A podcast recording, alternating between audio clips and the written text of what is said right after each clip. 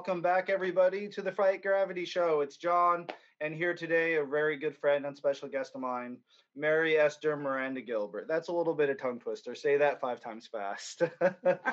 so um, Esther and I, we kind of go back to our Kajukenbo days. That's a, a martial art to keep you keep things short. Uh, and she had an extensive background in nutrition and i was kind of really curious about nutrition for a lot of variety of reasons. I go into a little bit of that in the previous episode on kind of my history so you could check that out. Um, so like back when we were training i kind of asked a lot of questions and it, it's amazing what you can learn especially with, with someone with her extensive background and experience by asking one or two questions a week over five years so, by asking this wonderful woman one or two questions a week over the course of five years, I managed to learn a lot more than the average person about like nutrition. Even more so, I think, on a different level than what the average trainer like focuses on when they just really hyper focus on macronutrient ratios which i'm not like condescending it's, it's really important right too much of anyone's substrate causes issues but again she can go into more detail to that than me. um, so yeah, she's been like a wonderful friend, mentor of mine. Uh, she's been like a second mother as well. She uh, first started her nutritional science degree in Southern California years ago. Life happened. Uh, she ended up going to the Clayton College of Natural Health and has a master's degree in naturopathic nutrition. She has gone on to research her different uh, nutritional healing protocols using a variety of plants, herbs, and purified water, and a lot of, a lot of different things. That's hard to explain in just a short introduction. So hopefully she'll go into that. She also went on later later in life, also completed her uh, basically dietetics degree.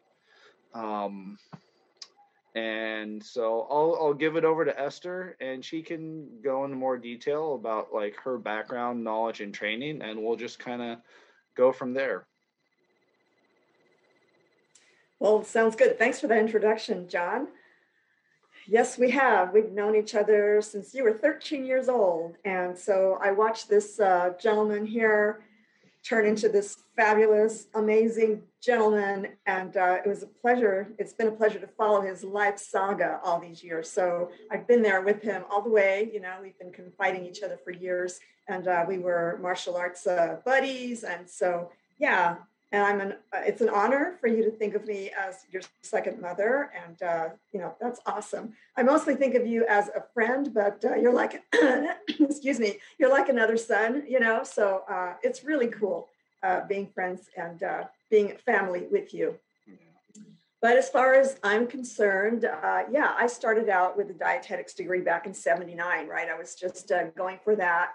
And like you said, life happened. And I ended up years later completing that degree with a, a, a bachelor's in nutrition science.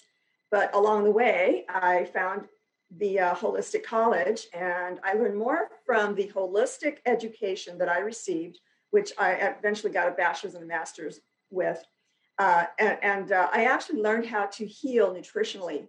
So that's one thing that the typical dietetics curriculums do not teach. And I thought it was more important to learn how to be a healer rather than just a simple nutritionist, and not to knock the nutritional industry. But when you delve into the scientific literature for 40 years, the way I have, just so that I could look up uh, and substantiate the nutritional healing protocols that I had for clients that kept coming to me with all these different health issues. So I was able to dive into the scientific literature, and I was so uh, impressed by how much science has been done on things that we eat or the uh, the ancient medicinals, you know, that have been around for thousands of years. So when you put together all of that and you see the results, then you know that the indigenous thousands of years of empirical knowledge that's been gathered from generation to generation and when science uh, works on that and evaluates and compares that, and you have the same results, whether it's from the scientific literature uh, that, that shows proof or evidence of, uh, you know, whether it's a botanical or food that we eat. So you're putting together a whole nutritional protocol for people based on science, but also backed by thousands of years of indigenous use. So that's where I kind of uh, deviated from the typical dietetics uh, curriculum. So that was uh, that, that's been fun doing that. You know, it's really great to see the results. Awesome. I know you you you mentioned when you were at the Clayton College of Natural Health, um, how you also like learned to research, and learning to research has helped you to uh, substantiate uh, what you do. The reason behind your madness. Um, could you go into a little bit more detail on kind of what that process was? So when you were going through the bachelor's and and the masters, and what were the like, what were they doing? What were they emphasizing? As, as yes. far as like the research and how to do it and yeah, actually, it started when I went back to finish the dietetics degree, but I changed it to nutrition science. That was a lot more interesting because I got to dive into the scientific literature. We had to put out, uh, you know, scientific papers all the time. We had to research every week, and we had to uh, learn how to use the the system that way. So uh, when it came to to to teaching people, my clients, how to choose the right foods and, and to uh, educate them as far as what the scientific literature showed of the different botanicals and how it applied to their health issues. So when I put all those together, then uh, I found that that was much more effective. So um, when I had gone back to finish the nutrition science degree instead of the dietetics degree, I was actually it was an online thing, right? Uh, by then, schools were putting out online courses, so it was a, a distance thing. So I was on uh, online a lot, and in the chat rooms, in the student chat rooms, the instructors would give us uh, different assignments, right? And we would have to discuss it in that in those forums.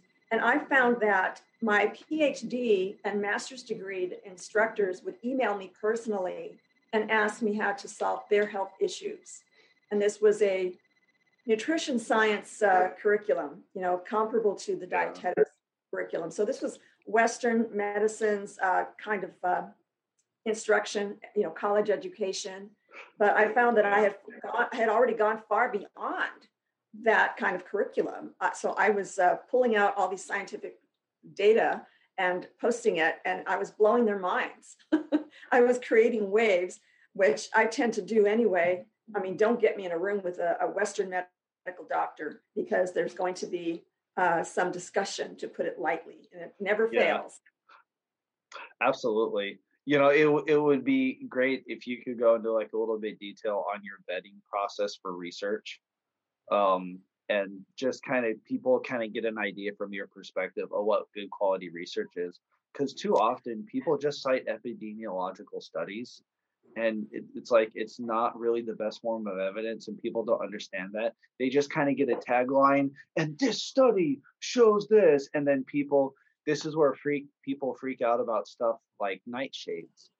Um, but then a lot of the stuff on like the nightshade research has been just like like done on potatoes you know? So then it like it, it, it brings this different dynamic. So it's like do you really need to like stay away from nightshades the whole time or is it like like like maybe you're eating too much potatoes and how they're cooked and we can keep going with like like what are the compounding variables. Um, but anyway going just into a little bit your like your thought process you're looking at research like what is what are the markers of like good quality research? Very good question. I'm sh- i'm so glad i want to give a class on how to do your research properly so that you don't get misinformation as you know, when you look up something on a search engine, you're going to get all of this misinformation. You're going to get tidbits. You're going to get um, people who are unqualified to, to teach you how to solve your health issues using nutrition. Uh, so, yeah, that is a real problem. So, what I want to do is I want to show people how to do that. So, it, whenever you want to um, to look something up on the internet, always type in the words science journal after your search phrase. That way, it bypasses all of the amateur stuff out there, all the misinformation out there, and you'll get uh, a whole list of all of the different scientific um, studies that have been done on any particular subject. So, if you want proof, um, you want to have scientific studies that have been reviewed by peer, uh, you know, experts that are qualified to evaluate all these different studies that have been done on any particular subject. You know, so um, you want to to look at these scientific studies and make sure that there are no conflicting interests. So every scientific study that's been done, you have to kind of skim down on the study and see where it says no conflict of interest. And that means no one's been paid off to um, to give people the results that are only from, say, a corporation who wants a certain outcome, no matter what happens. So you know they're heavily influenced that way. A lot of them, but um, so you, and, and it's also safer to have a, an array of scientific studies that have come to the same conclusion. So if you're testing the, um, the medicinal properties of a particular botanical, then you want those studies to have the same conclusion. Some, like take soy, for instance, that's been in, uh, very controversial for many years. In fact, I just did a report on soy where 25 years there's been um, different scientific studies that have been analyzing soy and looking at the outcomes. There have been animal studies, there have been in vitro, which means all pure laboratory petri dish kinds of studies where they examine cells, or in vivo subjects. You've got animal, uh, you know, animals or or human subjects that. So they put all these together for you. And so when you see a peer-reviewed study, you're going to see all of the different studies that they they selected that are the best studies that were the most um, credible studies, the the most uh, the best uh, methods that they use to come to their research conclusions. So those are the kinds of things that people need to uh, to understand. That is the the most credible thing we can do right now is to look at uh, an array of studies, and a peer-reviewed study does it for us. So whenever you see the peer-reviewed listed up there, then that way you know that they've taken. Sometimes these scientists will, will get together and they'll they'll pull out maybe a thousand different studies on something, and they'll throw out you know 90% of them for one reason or another, and then leave the most credible, uh, you know, research that, that that's there for you to see. So those uh, peer-reviewed studies are the best ones. But yeah, it's all about the science. You have to know your science. Um, you know, people. I think everyone should take a physiology class, uh, a microbiology class, to know what's going on inside your inner universe because that's where it's at. That's where health starts. That's where disease begins. Do you, do you think it's worth looking at the papers that do have a conflict of interest so you can like get an idea what the narrative is, what they're trying to spin, where they're trying to go with it? Do you also think with some of these bias studies that maybe there might possibly be a grain of truth despite the fact that there's the the conflict of interest and bias could be a greater or lesser degree depending on who's like funding it and what their ultimate goal is? Yes, if you see a corporation that is the funder of a, a, a, study, then you want to stay away from those because those are pretty obvious after you've examined some legitimate scientific studies and you have a team of researchers, especially when you look at studies that have been done in different parts of the world, India, you know, the, the Middle East even, and uh, the United States and China and the whole Asian, you know, Pacific Rim you have all these universities from all over the world who are also studying a particular uh, botanical, then uh, you'll see either they came to the, to the, same conclusion or they didn't. So, so then you look at who funded the study. You know, that's pretty much says it all because once you get uh, used to seeing these legitimate studies, you'll see their process. They'll be very intricate and describing how they arrived at their at their conclusion at the end of the study. But uh, they'll list in very much detail. They'll list their charts and graphs. They'll they'll do meta studies, which is all statistical, mathematical. You know, they feeds information in a computer, and it uh, it all spits out, and it will will list uh, you know what the percentages are uh, of what influence uh, one factor had on on another. I mean, it gets very very intricate. You know, it's hard to explain all in one sentence, but um, but yeah, I mean, you once you get used to seeing that, you don't have to understand all of the the terminology or uh, their processes on how they arrived at it. But the the abstract at the beginning and the discussion toward the end and the conclusion is something that you might want to start out with if you're not used to the scientific jargon. But you will get used to it over time. And then uh, if you do see a, a study that was conducted by paid off, you know, by some corporation for a specific outcome, no matter what so that they can tout it as being a scientific study and, and, you know that kind of thing and you can see right through it because they're so banal and they're so bland they're so uh, simplistic and the conclusions that they come to are sometimes bordering on absurdity because when you uh, compare it to one of the legitimate studies, you'll see how much more intricate it is. And you know, usually they have a whole team of researchers, maybe five or six, maybe 20 researchers that list their names on the study itself. So yeah, you'll be able to tell the difference. Awesome. Uh, I'm wondering, what do you view on like meta-analyses?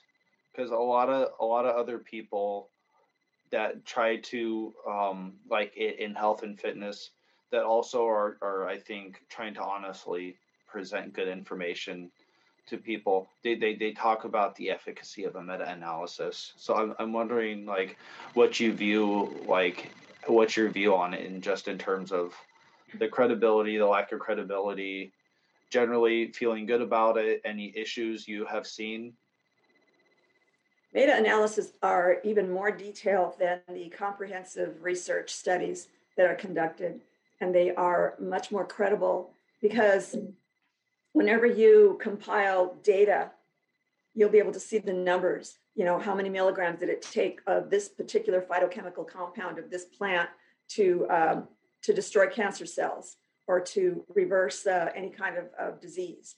So uh, that's important. You know, you want to look at the numbers as well. So a meta study will give you a much better idea. You'll see the graph, you know, one factor versus another. You'll be able to make the comparison at a glance. Uh, you know, there's just, uh, I, don't, I don't even get into much in the, the meta studies because they're just mathematically advanced, you know. So all you can do is just look at the graphs and um, you know just get what you can out of it because they're very very advanced mathematics. They are. So, it's, it's really intense. Yeah if you've seen those that's like yeah. what? I didn't take calculus so yeah. Yeah. But yeah. I'm, I'm, I'm somewhat familiar with the math although it's been a while since i've done math or or i've like calculated p values and other stuff like that but i'm, I'm familiar with the concept. Um, but yeah, I definitely when someone else is presenting like in a meta analysis, for example, on YouTube, I'm definitely kind of all ears to see what their kind of take is on it and everything like that. Yes, absolutely. They've analyzed the study to death, really, and so there's no question. Math doesn't lie. You know, the numbers are the numbers. Yeah, yeah, no. But there's other ways to manipulate the numbers, but I feel like that's a discussion for another day. That's true. That's true. At that level, however, by the time a study qualifies for a meta study, there are a lot of uh, people looking at it to evaluate it and make sure that it, it is. Uh, so, yeah, people can put out pseudo studies and try to impress you with all these different numbers and say it's a meta study. But yeah. um, I think if you've compared the two long enough, then you can tell. Awesome.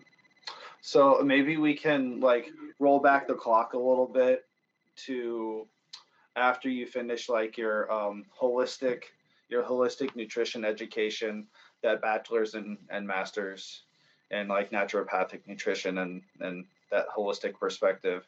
You've graduated from that and kind of what was your what was your process like developing like the nutritional protocols like how many years did it take you to develop like a, um I guess like a basic framework of like what that would like helped people like healing, like like researching sources, just like can you give like an overview on on this process? You've had your education, you want to help people like nutritionally, and how are you just kind of how are you laying your your foundation as a uh, practitioner? Oh yeah, well, the, um, the real comprehensive nutritional healing protocols didn't start until 1994, and I had started my dietetics curriculum in 79. So I was doing, you know, just uh, diets for for people up until that point. So when I finished my the rest of my holistic degree degrees, I started when it, I opened up my practice in Northern California, and so I moved my family to Northern Cal and I opened up my practice and I started receiving clients with all of these different health ailments. You know, it's heart disease, arthritis, I mean, A through Z. I've got a three page list of all uh, and two columns worth of the kinds of health ailments that I had with my clients. And I solved every one of them because of the, the in depth uh, research that I did into the scientific literature. So I learned a lot about these botanicals that I'd never even heard of that they don't teach you in the typical dietetics or even nutrition science degrees, you know, um, curriculum. So um, every time I got a client, I would just look up what was in the scientific literature and I would pull out all these different botanicals for a specific set of, of ailments. And I would put together a comprehensive, I print everything out just to show them the science as to uh, what made me choose particular botanicals. Then I would also search uh, online for companies that offered organic, uh, high quality, nutrient dense products that would match the science. So I put all that together, and they would come home with, you know, three inch thick notebooks of all the science that I'd compiled for them just to justify. I also had them sign waivers so that the, um, you know, the big pharma, uh, pharmaceutical drug lords wouldn't come and shut me down the way they were doing with so many other uh, holistic minded doctors and health food stores. And a company can, even now, a supplement company can be uh, closed down overnight because uh, because of uh, maybe an employee is is uh, practicing medicine without a license. You know, just uh, prescribing supplements where you know that's supposed to be taboo. But um, we can go off on that tangent in a while if you want. oh, I've yeah, had some experience with that. But yeah, basically, I just went into the scientific literature. I pulled out all the different things that would apply to their set of health conditions, and I found the supplements.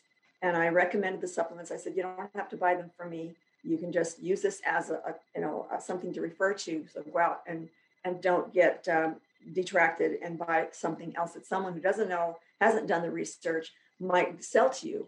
And then 100% of the time they say no no no you did all this research. I want to buy them from you you know kind of thing. And when i was in college and i mentioned this to my some of my court my classes the instructors always had a problem with that. Oh you know it's it's not ethical to to uh, charge your your clients, uh, you know, for nutritional supplements. And I said, well, oh, you know, they do it anyway. Obviously, whenever you go into a chiropractor's office, a nutritionist's office who's uh, practicing outside of a hospital, they have their own set, even gyms, you know, health clubs, they have their own sets of, of nutritional supplements. So it goes hand in hand because if you're not going to be consistent uh, in your diet, then um, you know you need the supplements but you've got to have the right supplements. There's good and bad supplements and we can go into that in a moment too. But um absolutely. I mean that that's such a um i mean it, it, it's such a loaded statement when people with this establishment say it's like like reckless to like recommend the supplements when it's like i mean i mean it, it, it's reckless to have like pharmaceutical reps who are 18 years old with absolutely like zero science and they're barely out of high school and they're they're pushing pharmaceutical drugs on the doctors. Um, and there's documentaries on this, and where doctors are not totally familiar, and they're asking these reps with like zero science education. Yeah. Uh, like, oh, how should I, per- how, you know, what are my recommendations? And that's just kind of the tip of the iceberg. So like, that's okay, but you know, if we're like, oh, you, you know, like I, I'd recommend a supplement with absorbable forms of calcium that are not going to stop your digestion and reduce hydrochloric acid production, that's re- that, that's reckless. Yeah, and that's just one aspect, right? The, Yeah. the body has multiple trillions of biochemical processes, and that's just one thing. So when a doctor, when you see an infomercial about a doctor selling a supplement, and you look at the ingredients, I always tell people, you know, don't try to try to have me endorse anything until I see the ingredients. And I have endorsed products before. In fact, I'm I'm endorsing two different uh, companies' products right now, being their spokesperson and, you know just doing Zoom calls and, and things like that. But um, but yeah, I mean, a lot of medical doctors, Western medical doctors, will try to sell one uh, isolated nutrient and just spout it as the best thing that that can heal this and can solve that. But um, you've got to have this incredible molecular synergy from multiple complexes that are in whole foods, in whole botanicals, you know. So that's what the body understands. One isolated nutrient can have this whole chain reaction, and your body looks for the rest of, of this information that it knows is uh, is not complete. If you're giving your body a nutrient, it knows it's not complete, so it tries to delve into its own resources to complete the molecule, to complete a, a bio, uh, bio, biochemical and biological process you know but doctors know this they know that but yet they they uh, capitalize on people's innocence you know and and, uh, it makes me mad you know i just feel like calling up and saying hey what are you doing are you that ignorant or are you greedy or you know why are you doing this you know that it's not going to help these people. So yeah, I mean, when I put together those protocols, they were so thorough and so complete. And on top of the uh, nutritional supplements and the dietary system that I that I created, um, which is much more comprehensive than, than any any kind of diet out there, then all the clients got well. They got well if they implemented everything. They got well without fail, and so I got this reputation. You know, go to her, she'll fix you. But uh, they had to implement it, and those who didn't, of course, they fell short of it. So I'm, I'm I'm curious what what happens when someone is like like failing to implement and like what are things like that you do that you feel like can help help help them respond? Um what experience you have trying to positively like trigger them help them to kind of like pivot and get them get them to that point where they are? Because i know just myself personally when i'm re- making recommendations sometimes it, it's kind of like a oh well i don't know or they say like yeah okay and then you follow up and like oh well well i haven't really you know i tried i tried this thing once and it was okay you know so kind of just like what what what are some things and strategies you do when people are just kind of like like struggling and not executing this is why i spent three to six hours I think the most time I've ever spent with a client was seven hours. You sit down with them and you get the information from them. And uh, of course, you do a lot of it ahead of time so you can do your research so that when you sit down with them, you've got a lot of information. You've got most of the protocol set up for them. You sit down with them and you teach them. And they, uh, you teach them, uh, you know, they'll tell you what you've been eating, and you know just by what they've been eating why they have the symptoms that they do. So when you sit down with them, you, you, you show them why they have acquired this set of symptoms or this condition, and then you teach them about how their body works. I would show them charts from the, uh, the, the, macro view of the, the, different major you know, organs in the body. You see the skeleton, the muscles, and all these different organs. You show them that. And then you go into the micro world and you show them what goes on inside of a cell. And you show them why the junk that they've been eating or whatever they've been giving their bodies has been altering the way their cells function at the micro level and how this you know the, the protocol that you recommend why those compounds and why those nutrients i would teach them what all the vitamins and minerals do for the body. And uh, it was a very comprehensive you know sit down session. And by the time that was all they were educated and of course i would go over their notebook. I would compile everything print everything out for them and we would go over their notebook you know and so uh, by the end of the session, or even halfway through, they would say, Why didn't my doctor ever tell me this? Why didn't anyone ever tell me this? No wonder I've been sick. And so just by educating them, they become motivated because they understand now what's going on inside the body. If you don't know what's going on, how can you ever relate to it? You'll put anything just to satisfy hunger, right? Uh, uh, but uh, if you know how to nourish your body and give it the right molecules, vitamins, minerals, enzymes, uh, the molecular compounds that are in plants, those phytochemicals, those phytonutrients are just as important as any vitamin, essential vitamin mineral. And so, and, and you teach them how to, uh, in my system, I have 14 categories. So not only did I divide fruits and vegetables, I divided them into the types of fruits and different berries. Fruits and berries have different compounds that are good for you, and they do different things for your body. And different types of vegetables too. Leafy greens and herbs are a lot different than the um, the other types of vegetables like broccoli and cauliflower. You know, so I would separate those out in my system so that they would be sure to choose foods from each group every single day, just to ensure that they get the full range, the full array of all the essential nutrients that their bodies needed to get well and maintain their health. So it's a matter of education, you know, and uh, that's another thing I'd bring up uh, in my in my college courses with the groups. I would say, um, you know, you, you've got to educate and, then they'll comply. And a lot of people would say, well, no, they're not going to listen. They don't know any better. You know, I'd say you underestimate people. They're desperate. They come to you because they're desperate.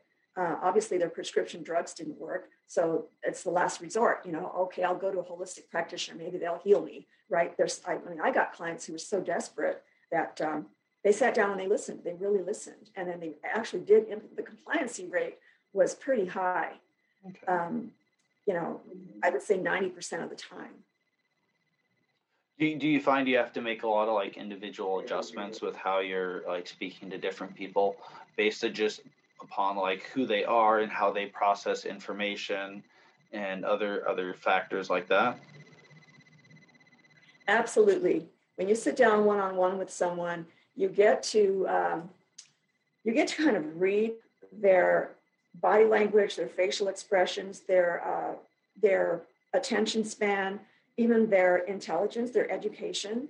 And so you begin slowly. You know, I would sit them down and make them feel welcome, and I would begin asking them questions about their diet. And uh, as they progressed through telling me how they ate, you know, I would just I wouldn't uh, say anything about judging them and telling them at that point, no, you shouldn't be eating that. You know, it was never to make them feel defensive or uncomfortable or intimidated ever. And so you get them back past that point, and you sit down and you start edu- the education process. And that's when they start waking up. You can see it in their body language. You know, they start sitting up taller, they start leaning over, and they start going, hmm, wow, you know, kind of thing. And those kinds of body language and, and facial expressions, you tend to uh, to pick that up after a while and you learn and you see their eyes. You know, if you've been at it for a while and their eyes start get, getting glazed over, it's information overkill. You know, and you just stop and take a break. Oh, would you like some tea or would you like some, you know, whole grain, whatever? and yeah. I would just uh, feed them because their brains they probably didn't eat before they got there. Or I would sometimes uh, end up telling them, you know, make sure that you have a, a nice small meal before you come so that your brain can keep, you know, functioning and, and keep uh, processing information so yeah, it, it uh, depends on the person, and you just kind of get a feel for these things after you've uh, done a few. Mm-hmm. I, am really curious about like your consultation um, and like three, four, five, like six hours, and have you um have you ever been able to kind of like and I having also been through it, it seems like it would be a difficult thing to take this and kind of create some sort of system out of it and kind of duplicate that. Um, have you been able to like really duplicate like a significant portion of this process so you have like just like okay boom yeah and you have the content and people it, it's like they're almost going through the consultation themselves have you been able to like have something like this? Are you working towards it or you're working like a different angle or?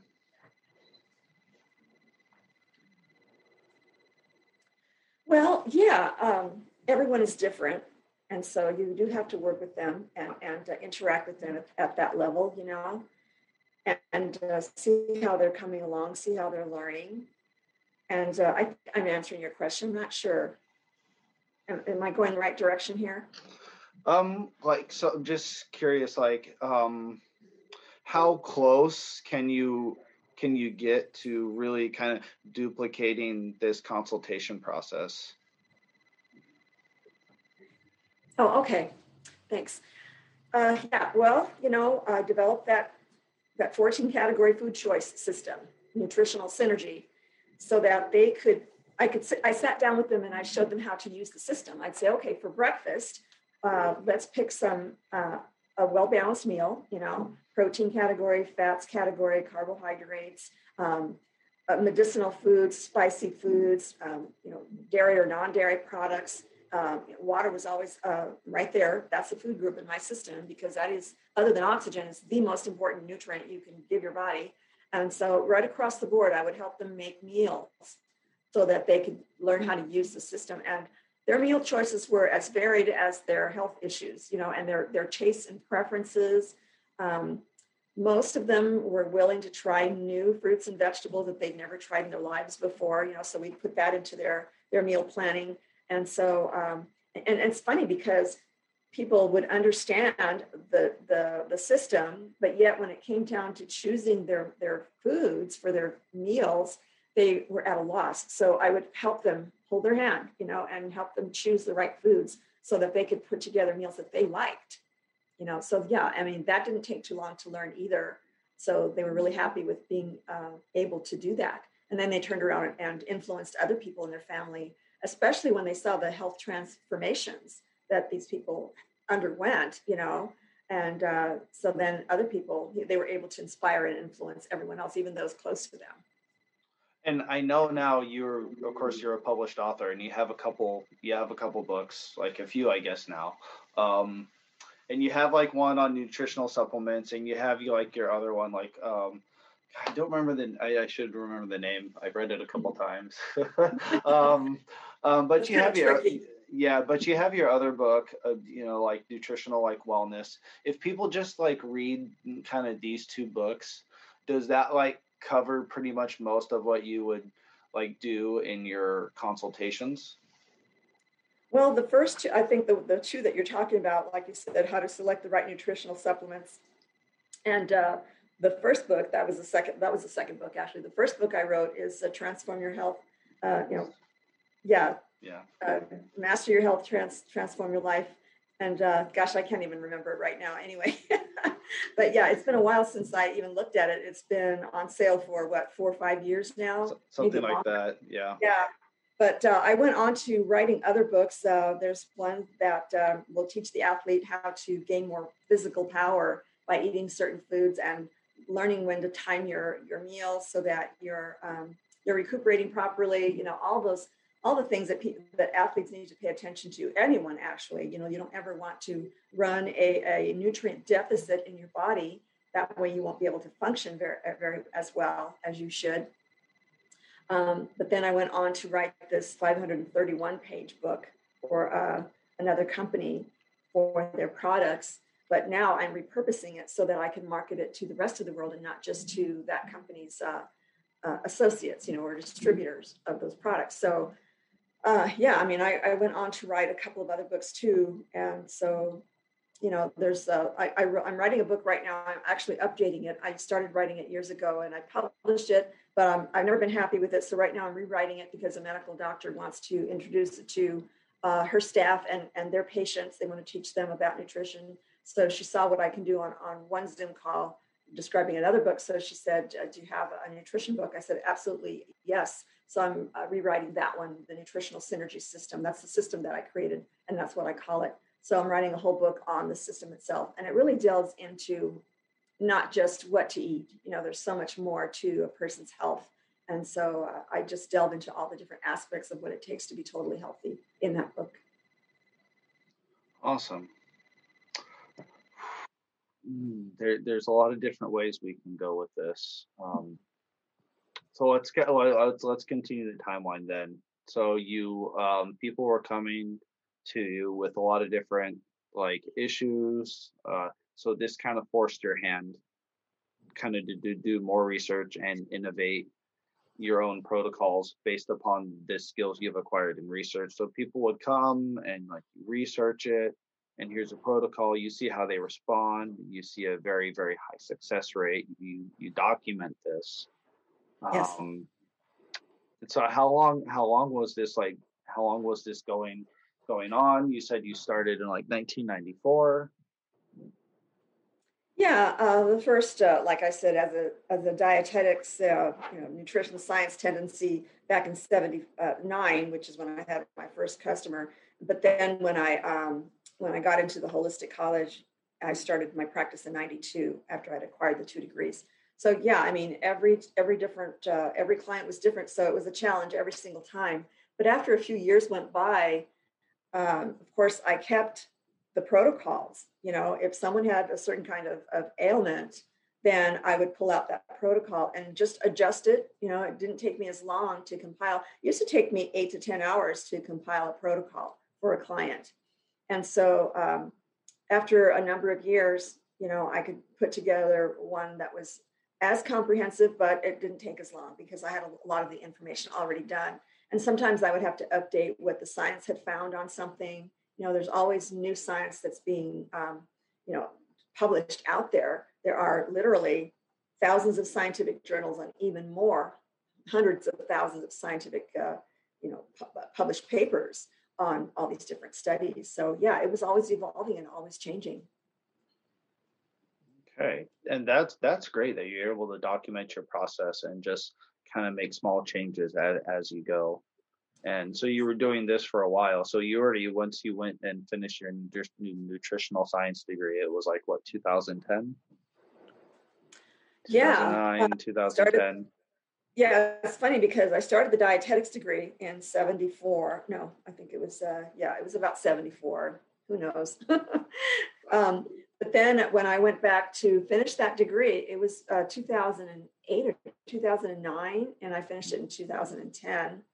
So, you know, it was hit and miss. I couldn't do it full time. So I was just going for it at the last stretch. And so I, I, changed it to a nutrition science degree instead of the clinical dietetics. So I took all the same classes as uh, dietetics majors did.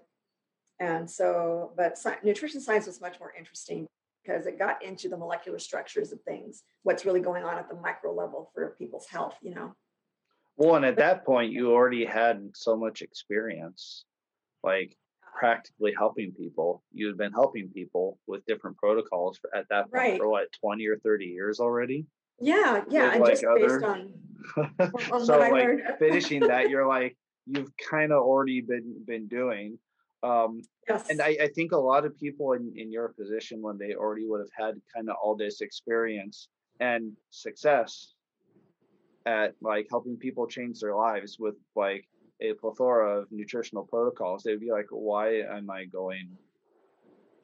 Why am I going back? I, I've been already doing this for a while really successfully, as well as having like well documented research. So if another professional asks me, I can send them a link. Here's straight to the study. So like why? Like why even why why do this? What was the well, what was the reason? yeah, I mean, okay, so that's a great question.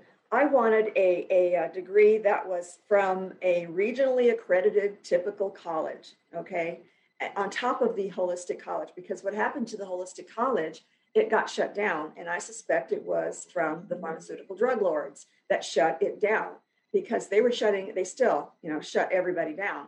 Uh, the FDA law, mm-hmm. laws are so ridiculous. You can hardly say anything about any kind of nutritional supplement or a botanical on uh, you know how your body processes it and, and improves uh, how it functions you know that kind of thing so you really have to understand the language and i've learned that language over the years because i've uh, actually had to uh, rewrite descriptions on a website for one company and recently i redid some labels for another company because they are uh, started out in germany and they don't know the, the, the jargon for the FDA laws here in the United States. So I had to create templates for their labels. I mean, after you've done it a while, you can pretty much uh, you know, rewrite everything just to comply. But it, it's kind of silly because you can only say, well, you know, uh, it, it, it, helps already, already healthy and already functioning, um, you know, health. And, and I mean, that bland, okay, you can't go into the specifics.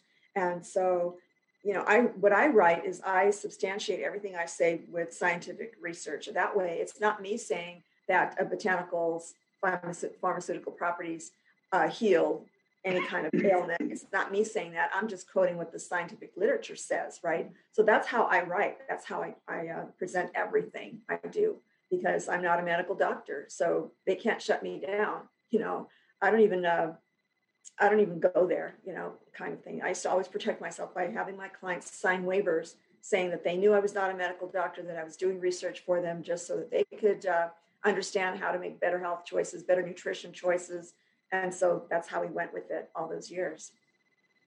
Awesome. And so after you after you complete that um how does like kind of your your career and purpose like shift from that point? Yeah i retired my practice after 30 years moved to arizona. And so i started writing you know i started writing articles uh, I tried to start a magazine, but I didn't really have time to run it, you know. So I have a ton of articles that I wrote that sometimes I just uh, educate people with. I can do a seminar on every article I've ever written alone. Um, so I started a YouTube, you know, channel, and uh, I started an online school, which I'm still developing courses for to uh, to just educate the public so that they know what's going on inside their bodies and they can make uh, intelligent, educated choices and not be intimidated by Western medicine and our, any uh, doctor who tries to tell them that those things aren't useless. I had a doctor tell me in a hospital once that uh, I was visiting a relative there, and the doctor said, Well, there isn't any scientific uh, research to back up what you're saying. And I said, Well, let me tell you, there is, there are thousands of, of scientific journals and even more scientific papers that will substantiate everything that I just told you because I wanted to uh, to give my relatives certain uh, herbs, right, to help facilitate their recovery much more quickly. But um, and so the doctor was avoiding me after that. Every time I saw him in the hallway, he would literally turn around 180 degrees and take off down the hall. He would, not uh, face me after that. I don't know if he, he realized, okay, I can't really lie to this person. She knows more than I do. Probably. I don't know why. But see, I've had encounters with physicians like this. I've had heated discussions with physicians um, with uh, things like this because they are so clueless. They are not taught how to heal nutritionally. And that's the first thing that the body looks for is these essential nutrients and these compounds that botanicals offer. That's the only way the body can heal itself and to uh, restore its functioning. So, eating right is the most important thing a person can do to uh, transform their health. And it's not just their physical health, they are, it changes your whole biochemistry, your hormonal chemistry, how you perceive and, and uh, you know, your cognitive abilities, your learning abilities, your, your, your intelligence seems to uh, open up. You know, it's like it's lying dormant and all of a sudden it just turns on some switches in the DNA and the genetic code uh, of instructions right in your in every single cell in your body. And so um, you see people transform their health and make different life choices. Their their whole lives change you know? Awesome. Uh, maybe maybe we can start to go into more a little bit detail on some like different food groups. I wanted to start with kind of your take on fruit because like in this day and age like fruit has kind of become controversial. Um, I do I, I do cycle carbohydrates. Um, there's kind of reason to my madness. There's also kind of like supply and quality issues with where I'm at in the world. So there's a lot of different um, unique challenges for me, like being where I'm at and how I have to do things. Um, with that said, um, when I do when I do increase my carbohydrate intake, generally speaking, I respond really well when I'm cycling in fruits and increasing those versus other carbohydrates. Like with that said, um, there's a lot of different statements thrown around about fruits. Um, they're sweeter than they are today. Um, oh, they're they're modified. Uh, a lot of people don't always talk about insecticides and pesticides with fruits. Um, they don't always talk about like the, the supply chain and how that affects the enzymes in the fruits. Um, they don't talk about the natural degradation of vitamin C. They don't talk about how fiber metabolizes sugar. Um, sometimes, like one quote doctor says, fruits like can swell the kidneys. Um, but when he says that, again, there's not other this like nuance on like where's the fruit from? Is it organic? Is it not organic? Is it genetically modified?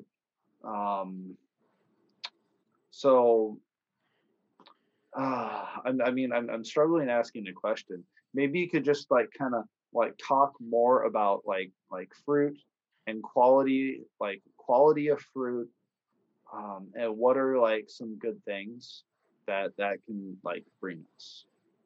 Absolutely. Uh, I know where you're going with this, I think. So, yeah, there's, oh gosh, this is great. So, um, fruit is just one food that's been genetically modified. Not all fruit, like you have something like uh, papayas. Um, gosh, I can't even think of any fruit really. I know potatoes and other vegetables have been genetically modified. And what that means is they insect, insert the um, insecticide that inside inside the DNA of the plant. So it becomes part of their genetic makeup. And so the theory is to make those foods resistant to the uh, the pesticides, right, and not destroy the plant. And these pesticides, of course, are so toxic, and you know that's another tangent we can go on.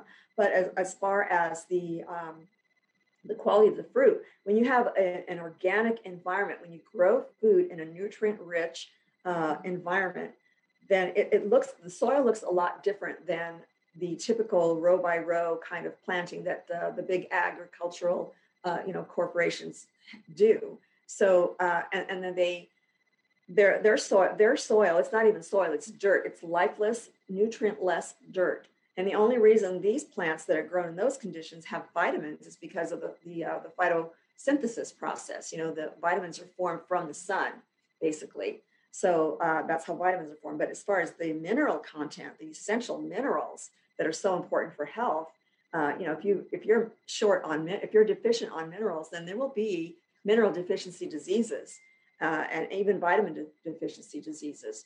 So when a plant is grown in a nutrient rich environment, that is, they not only amend the soils with nutrients that are non toxic and uh, use methods that aren't uh, toxic, you know, uh, they can have maybe a pesticide, but it would be a, a food based or enzyme based or some other kind of botanical based, uh, you know, a spray that they put on there, and that's not toxic to humans or animals or the environment. But these other synthetic pesticides that the big agricultural companies use, they are are are linked to all sorts of diseases. You know, we can go into them here, but um, you know, all the different diseases that affect the immune system, the brain and nervous system, and all these different organ systems, the digestive system. They alter the genetic code, the instructions that run your body.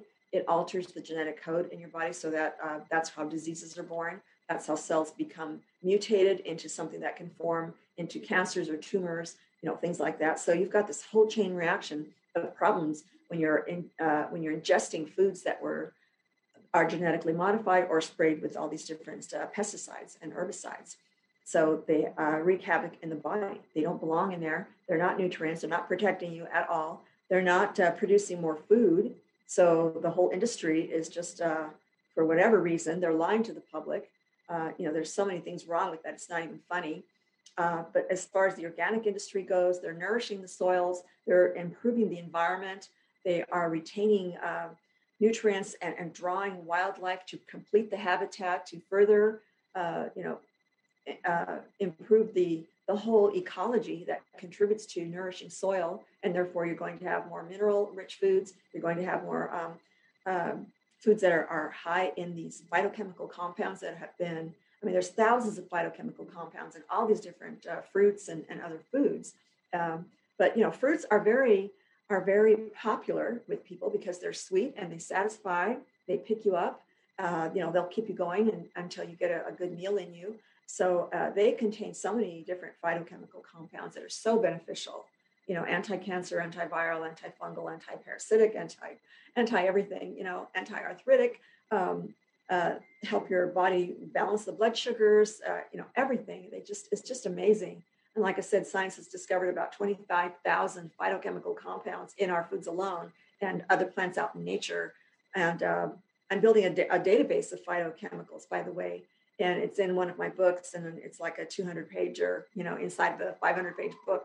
But uh, I'd like to build on that phytochemical database so that people can and just publish a book on that alone so people can understand what's in their fruits and other foods yeah absolutely and when people talk about um, anti anti nutrients and other hard to break down plant compounds um, in in fruits and vegetables um, they're not always talking about like these phytonutrients and it's like when people are saying that i mean i happen to know someone i.e like yourself who's like extensively studying like these phytonutrients.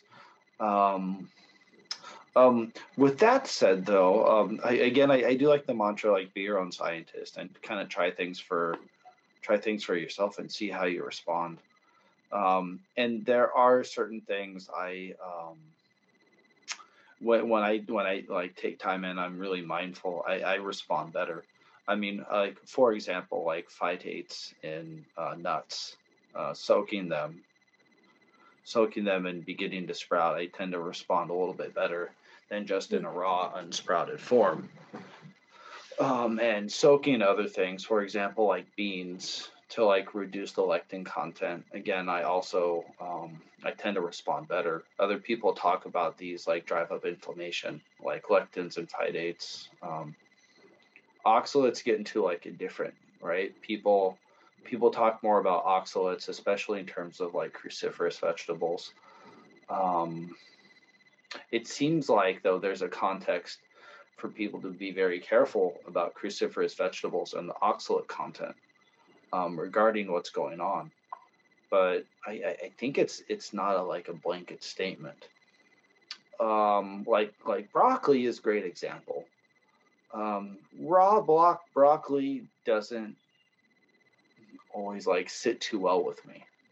But if I grate it, this seems to break it down and it settles much better in my stomach. Uh, same with cooked broccoli. From what I understand, cooking helps increase what the glucosinolates, which is like an antioxidant. Um, I'm not sure what cooking does in terms of like the sulfur compounds existent in broccoli, but uh, like that's another example. Like so, another friend of mine, um, he he like so raw cru- cruciferous vegetables. He he doesn't like respond well, and there's a lot of um like digestive issues. Yes, very good. You're asking awesome questions, John. It's just uh, great. it gets me going. But yeah, okay, so this is great. Um, so when a person has a lot of body enzymes from eating raw enzyme active food, then these catalysts will help break things down. And it will also, um, it's important to chew your foods completely thoroughly. When you're taking in raw broccoli, those that fiber is one of the toughest fibers to break down in the gut.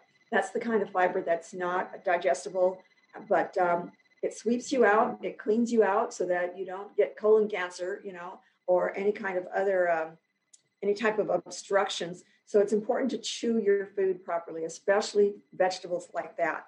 And if you're eating yeah. an enzyme active diet, like we're talking about fruits, the tropical fruits are high in enzymes that help uh, help break down some of these tougher uh, things to, to that, that go in the stomach and that move through and sometimes cause a lot of gastric upsets. But these enzymes will prevent a lot of those phytochemical compounds that are being released and help break them down so that they don't create this gaseous, you know, atmosphere in there. So, you know, you've when you cook something like broccoli or spinach or anything that has the oxalates or, or the phytates or anything like that, then if you're if you're supplementing your diet with other types of foods that's why my system is so great because you've got to choose from a wide array of foods and half of them should be in the form of raw enzyme active and uh, also getting into the physics of it the light energy active the light that's stored in those raw foods as well. That light is also very important for your health too. Our cells are little energy packs and they require light energy as much as they do the the physical nutrients okay so that's another discussion but um but yeah i mean if you're going to have raw vegetables chopping them up is much easier because they're smaller. You know sometimes people chew and they don't have they, they swallow things that are too large and they're going to cause too many gastric disturbances and pain. You know if you swallow a stem of a broccoli an inch thick that's going to hurt right? Uh, yeah action through your small intestine and the large intestine will move it through and it'll get broken down because the stomach acids are so acidic. Um, you know and, and, but also the the raw broccoli or cauliflower any of the cruciferous vegetables you know brussels sprouts those are tough fibers. Um, they uh, i mean get your raw stuff from everything else. It's okay to eat the raw cruciferous if you can handle them and break them down into small pieces and chew them you know well but yeah, they are a little hard on the stomach. So they're great in soups and stews. You know, you simmer them for a, a period of time. Uh, even even if you steam them for a few a few like a couple of minutes, it's enough to soften them enough to break them down. But you've got to have the raw enzymes from other foods in your diet. That's what really helps break them down. And then you create a, a healthy colon environment too. They contain the fiber that feeds the the aerobic, the beneficial bacteria in the colon. So you've got a good, uh, a good healthy yeah. environment yeah. there as well.